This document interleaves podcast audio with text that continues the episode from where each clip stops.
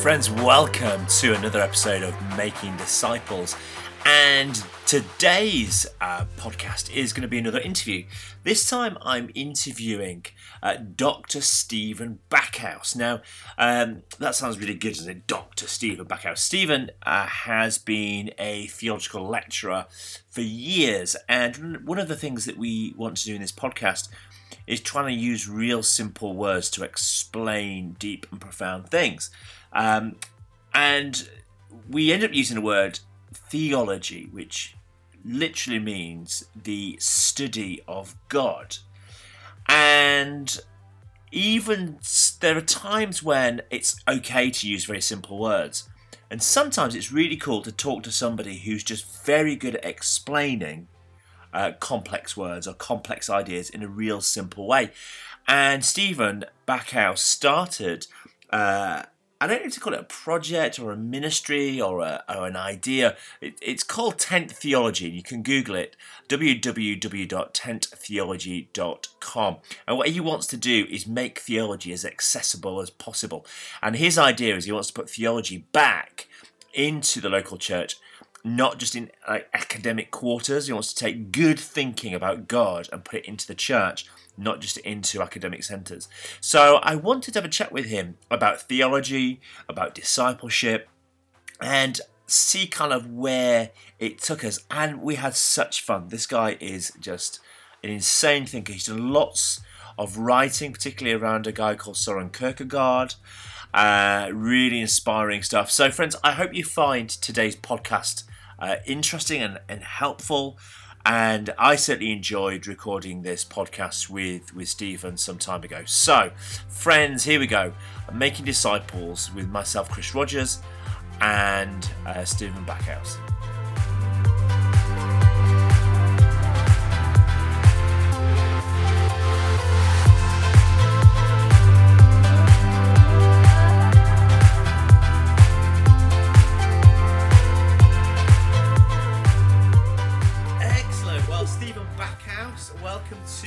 Disciples. You've written about Soren Kierkegaard. Yeah, he's a legend, and at the moment you're leading, or you're kind of developing something called Tent Theology. Tent Theology. Yeah. Just tell us really briefly, what is Tent Theology? Okay, really briefly, Tent Theology is born out of the fact that Christians shouldn't have to leave church to learn about their own Christianity. For too long, we've been outsourcing theological and church history and biblical studies. We've been outsourcing that to this thing called the university or the seminary. Yeah. And universities and seminaries are one place you can do theology, but they shouldn't be the only place. And they're not even the best place. So we're trying to bring theology back into the heart of the local church, where it grew from and where it belongs. Yeah. So that's what we're doing. And we call it Tent because it's kind of easy to set up. It's easy to take down. It's easy to take anywhere. It's the idea that we can come and set up shop or set up a little tent in a local church for a few days at a time, maybe a weekend or 10 days. And we kind of do theology for everyone. When you say do theology, for those people that don't know what the word theology, what that means, what would be your layman's description? What I say is theology is being as excellent about God as possible. So it means speaking and doing. It's just being as excellent about God as possible. So when you're doing theology, you're trying to speak excellently. You're trying to be the right kind of person. It's essentially, theology is worship. It's a form of worship. So it's a way of giving God your best. And but to do theology as excellently as possible usually means you can't do it by yourself. You have to also put into practice the stuff you're talking about. It means you can't be separate from the conversation of 2,000 years, of wider conversation. I'd love to ask you, kind of push back on that and say, Every time a small group of Christians gather and read the Bible, is that theology? Or is theology when you gather with a group of academics who really wrestle through something heavily with lots of clever words? Well, so this is where you kind of need both, right? So we've separated the idea. We think theology is just being academic or being scholarly. Oh, well, we think it's just being academic, but it has to have both together. So the worst theology in the world is just happening in universities where it doesn't have any contact with believers, with the church.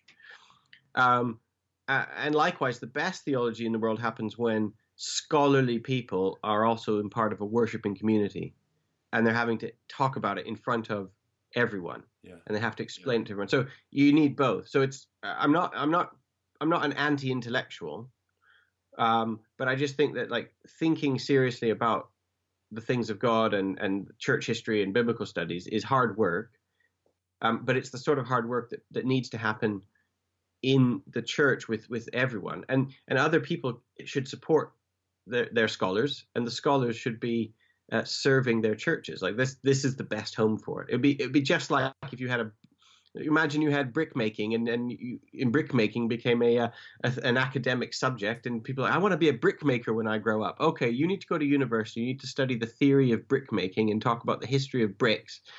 And maybe once in a while we'll have a little symposium, and some people will put together bricks they've made out of cardboard, and they'll talk about what it would be like if these bricks were ever made. Well, that's ridiculous. So what you need is you need the brick makers who know about the history of bricks to be making the thing and building a building that people can actually use. You're putting theory and history and rigorous scholarly subject together with the use of it, the love of it, the testing out of it, right? And I just feel like you can't be excellent unless you have everything together. The shorthand is word and spirit, right? The shorthand phrase is we need word and spirit in our work, in our teaching. Otherwise, if you just find somebody who's only spirit, they're just probably going to become a sentimental, unhinged, crazy person. And if you find somebody that's only word, you're just going to find some sort of locked down, repressed, cut off person from life. So we need both, right? So the disciple is somebody who is engaging with word and spirit, scriptures with the power. Okay. My dad's an electrician and retired a few years ago, but he said that in the recent years, they would send young men off or young women off to train to be electricians, and they would do a couple of years studying being an electrician, and then would come into the workplace and will have not really played with any wires, but are now suddenly academic electricians. Yeah. And my dad would have to start saying, right, can I show you now what it means to be an electrician and how to do this? Right. And I guess we've done the same with our theology. We've sent people off to Bible school. Yeah. And if I could just ask you another follow-up question to that, is it possible to do theology with your hands? Well, yeah. Well, yes. I mean, you can't take care of widows and orphans by writing books for them. Yeah. Only you can't pray for somebody unless you're physically. I mean, well, you can pray for them, but like you could write about praying for healing, or you could go and you could lay your hands on somebody and try it. You can think about what it might be to comfort somebody in sorrow and mourn with those who mourn, or you can go and put your hand around them and do it. You can put your arm around them. Like, yeah, I just feel like you need to be doing it as well as talking about it. I think for me, one of the most beautiful theology moments in Scripture is when we find Jesus at the Last Supper washing feet. Right. In the washing of feet, he actually reveals some deepest theology of who is God, and at the same time reveals deep theology about what it means to be a disciple of him, and it's in the activity that actually deep theology is happening. So I agree with you, and I'd like to point out why do you think Jesus washed the disciples' feet? And you ask somebody that, and you ask these people, and we go, oh, he did that to teach them a lesson of what leadership looks like, or he did that to... Well, their feet was dirty. Or their feet were dirty. Well, you go to the text, and it's like, and Jesus, who loved his disciples, went and washed the feet. I mean, it tells you right in the text that one of the main reasons that the Bible tells you he washed their feet is just because he loved them and he was doing stuff for them because he was filled with love. And part of what I am so inspired, in fact, that verse itself inspired a lot of Tent, was like loving God is part of being theological. Like you can't be excellent to God and to each other unless you're also loving them. Like, and it was about not being scared of the emotion, like not being scared of, you know, the head and heart or the 18-inch journey from here to here and all that. Yeah. You're not being scared of that and saying, well, that's part of what it is to be a life plugged into this deeper and wider thing called Christianity. It means also that you're not scared of love, and you make decisions based on love, and you pursue love for one another, and you eagerly desire to be with one another. And, you know, there's all these stuff in me traveling around is like, you read in the Paul or in John, like 2 John or 3 John, it will end with like, I have so much I could write to you, but I long to be with you in person. Right. And like, there you go, there's head and heart and hands and thinking all together, right? There's so much I could write, but I'd rather just be with you. Yeah. And there's something deeply Christian about that. And I kind of want to find that again and do that myself and combine those two together, right? That's amazing. Let's just keep, that was just the introduction to your question. Discipleship. Yeah. Jesus called people to be his disciples. We have modern concepts of what we think discipleship is. What's your understanding of biblical discipleship? Well, I to me, it comes through Kierkegaard. So, and it's not very super profound. It's just imitation of Christ. So, to me, it means trying to be or being as much like Christ as possible, or being shaped into his image. And so, for somebody like Kierkegaard, he was really alert to the fact that there's lots of people walking around who call themselves Christian, but it's what they mean by that is probably just that they're white and they're European, or it's a, you know, they're patriotic or something like it. They've combined they've confused their Christianity with their nationality or their culture. And he was really keen on like, actually a real Christian is somebody who's going to look like Jesus. I mean, if it doesn't walk like a duck or talk like a duck, it just isn't a duck, even if it calls itself one, right? Yeah. So it's almost just a basic, it's not even a judgment. We're not even like, we're not saying if you don't look like Jesus that you're going to hell. We're not saying you're an evil person. We're just basic definitions. Like, do you even remotely try and act or talk or obey any of the things that Jesus said? And if you don't, you're like, well, peace be on you and your house, but you're not a Christian. You know, you're not a Christ-like person. So to me, discipleship is just kind of basically finding fellow travelers who are also interested in shaping their lives in a Christ-like way. Yeah. I guess we've turned Christianity into a set of beliefs, right, rather than Christianity being the one that we follow and the one that we copy and the one that we imitate. So I've been really struck by, you know, quite often the word faith or belief in the New Testament is more, we moderns, the synonym is like, understand or something. We kind of think that when Jesus says believe in me, he's saying believe these 6 impossible things that I'm telling you, you know, assent to my list of propositions. But really what he's saying is follow me, right? So if you look at the synoptic, sometimes Jesus says follow me, and in other books he says believe in me, and it's the same thing. And quite often you can substitute words like allegiance or even patriotism instead of, you know, so he says, believe in me. He's saying, be allegiant to me. Or like for when Nicodemus comes to him at night and is embarrassed to be seen with Jesus, Jesus says, the solution to your problem is you have to believe in me. You have to be seen to be with me. You have to be formed around me, right? So there's almost a geographical element to belief in the New Testament, which is like, are you physically with Jesus or are you identified with him? So it's like I said, it's almost like allegiance or even patriotism. It's like, are you patriotic to Jesus or are you patriotic to to the other things that lay claim on your life, you know? So that's the kind of, for me, discipleship is less about giving clever answers to complicated questions. And it's more about somebody who's like, I'm not afraid to be seen to be with Jesus or to be associated with him, right? And the word church, as you know, from the original use, was a township or village that pledged their allegiance to the Roman Empire. And Jesus says, Peter, we're going to start churches. Yeah. And for Jesus, that was going to be a gathered group of people who pledged allegiance to Jesus. Yeah. He didn't say, we're going to start a community that has a set of rules that everybody will have to agree to. No, he says we're going to start a group of people whose primary being is to pledge their allegiance to me.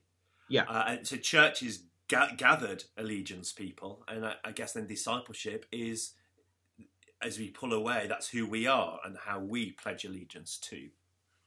I don't want to say individual. Discipleship isn't the individual and the church is a corporate, because actually discipleship is corporate. It can't be done individually. It's right. It can't be. It assumes a relationship. Yeah. Discipleship. Yeah. But then that's the iron sharpening iron business. And there's a lot of stuff that we have in our Christian language, in our Bibles, that help us put a shape that might look like. To be involved in you're an academic. You've taught academic theology. I just want to push you on this one a little bit. Has academic theology turned discipleship into a head-only business? Well, academics don't even think about discipleship hardly at all.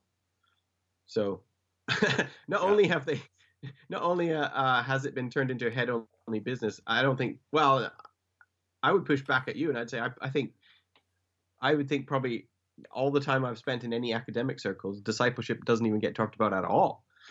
So it's been so removed from the life of Christianity that they don't even talk about it. So, and I think it goes both ways. I think people who are critical of academic theology are onto something. They've got a point. It has become divorced from discipleship for sure. And a lot of academic theology does just think about Christianity as a interesting puzzle to play with, not to do or not to love, right? For sure. Yeah, for sure. So yeah, I'm not some fierce defender of academic theology at all means. I would say then fairly from my point of view of having lived in that world for about 20 years or so, that not all academics are the same. So often what you find is, this is what I think a lot of people in churches don't realize, is that if you really care about the Bible or church history or theology or discipleship, and you're drawn towards thinking about it and talking about it, at the moment, there's nowhere else for you to go except the university, right?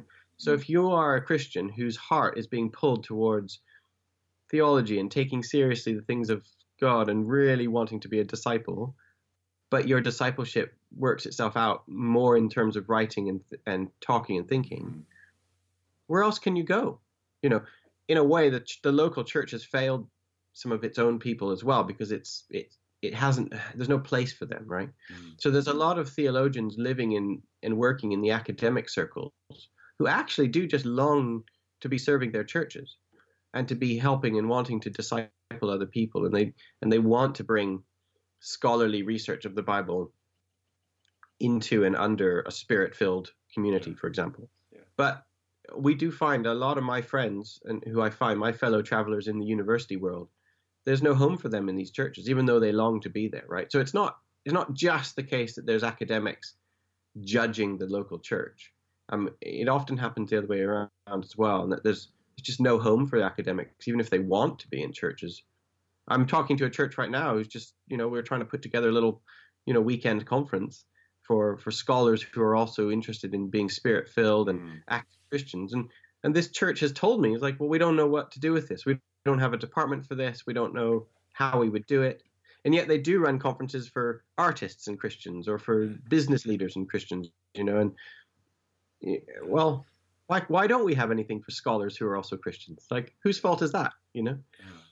So how do we move what we're learning in our heads as we read the Bible, as we listen to interesting podcasts or hear interesting sermon? It seems to be we get a lot of head knowledge here from the church. Yeah. It's good. We need our minds to be transformed. Yeah. How do we then allow that to become a heart that is being renewed and transformed, so it actually moves from here to here? What do we do there? Yes, I know the simple answer is the Holy Spirit, Yeah. What's that process, though? How can we allow that to then start marinating our hearts, so our hearts become loving and in line with the heart of God? Well, it's the pearl of great price. I mean, I know it's the kingdom of God is the pearl of great price, but you know, it's a treasure really worth pursuing. Like, you carve out space for it. So I had to carve out space. Like, when I'm like, I really want to hear, I want to know I'm loved. I was basically like, I'm in my head, I know God is love, and I know these things, but I want to, in my heart, I want to know I'm loved. You know, I really want to experience that. And understanding that experience and knowledge are both important parts of my life. And so I just pursued it. I carved space. You know, I realized that in my head, that in my time, I often wanted to fill my head with like, you mentioned podcasts and reading, and like I just realized how often in my life if I have a bit of quiet time, do I fill it with chatter, right? Yeah. Or how much, if I'm waiting for the bus or something, do I then try and read something on my phone? And I just realized, okay, I'm going to try and carve out some space. And I actually had last year I had a 9-hour drive I had to make. I'm a Canadian who lives in the UK, but I was in the States at the time, in America. And I had a 9-hour drive I had to make on one of those American roads that goes forever and ever and ever. And normally I would fill up that space with podcasts and music and things and audiobooks. Mm. But I left it blank, and I just prayed and I listened to God for 9 hours. Changed my life. It was really good. And it's kind of like, okay, this is a treasure worth grasping. I'm going to sell all I have and buy the field, right? So I kind of would say that to people. It's like, you pursue it. It doesn't, God is the Holy Spirit. He woos you. He doesn't dominate you. So he's kind of, behold, I stand at the door and knock. Won't you open up? You know, so you have to kind of, you do have to do something. I think evangelicals often are so hyper alert to like grace and not works, that they kind of forget that God doesn't overpower you. He doesn't. I mean, he wants you to participate in the relationship, right? He's the greatest gentleman. He knocks and then he waits for you to open the door. And you know, I'm not talking about salvation by works here, but I am saying your relationship you have to do something too. Like, it's a two-way street, and he respects your person, right? He doesn't just overpower you with his love. He says, "Do you want to know it? Okay. Well, how can you get into the place where you're going to know it?" So that's the kind of stuff I would... Well, you've just used the word relationship. I think that's a key thing, isn't it? Before I married my wife, I could have had a CV. I could have had information about her history. I could have had photographs of her past. Right. And I could learn all of this stuff about her life. But it's only when you interact and meet with and intertwine your life that you have this relationship that you're committed to. And I suppose many of us are becoming I put myself in it, a historian of Jesus. Yeah, I know the history of Jesus, but do I know Jesus today? And that's the question Jesus asks, isn't he? Do I know you? Yeah. And it's moving the knowledge that we now have, because obviously when I'm in a relationship with my wife, I do want to know her past. I want to know where she's been. I want to know her stories. Tell me those funny stories when you were 12 years old. You want to know them because you love them. Yeah, yeah. But if the knowledge is the purpose of the relationship, then it's not going to be a relationship. So it's both, isn't it? It's having a relationship with God, taking time to listen, spend time with, and it's the reading the books, the history, the teachings, and it's both of those together.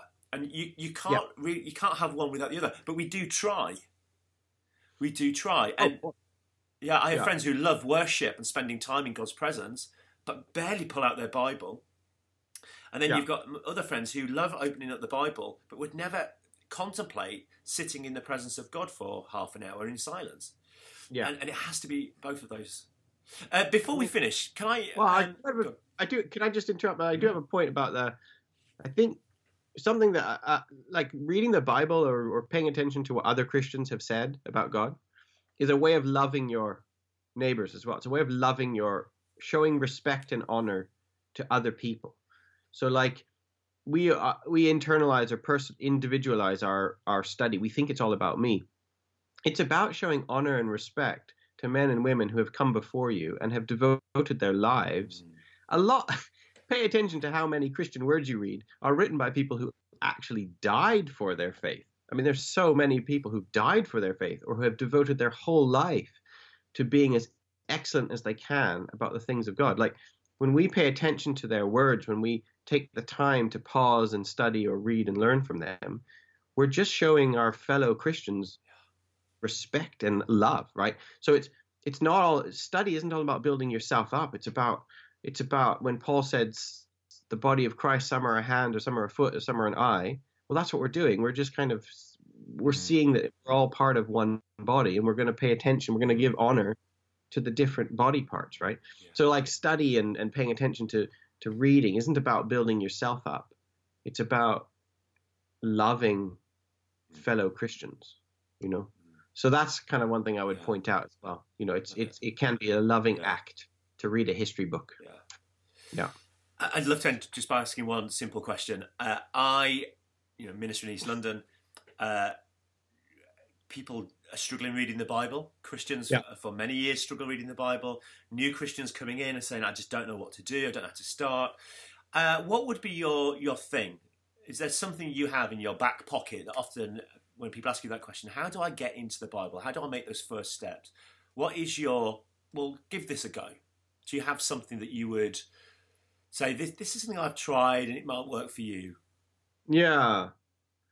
I do believe in, I mean, it's kind of it is a cliche, but I do believe that, like, Jesus, okay, so the idea is that the Bible is not the word of God.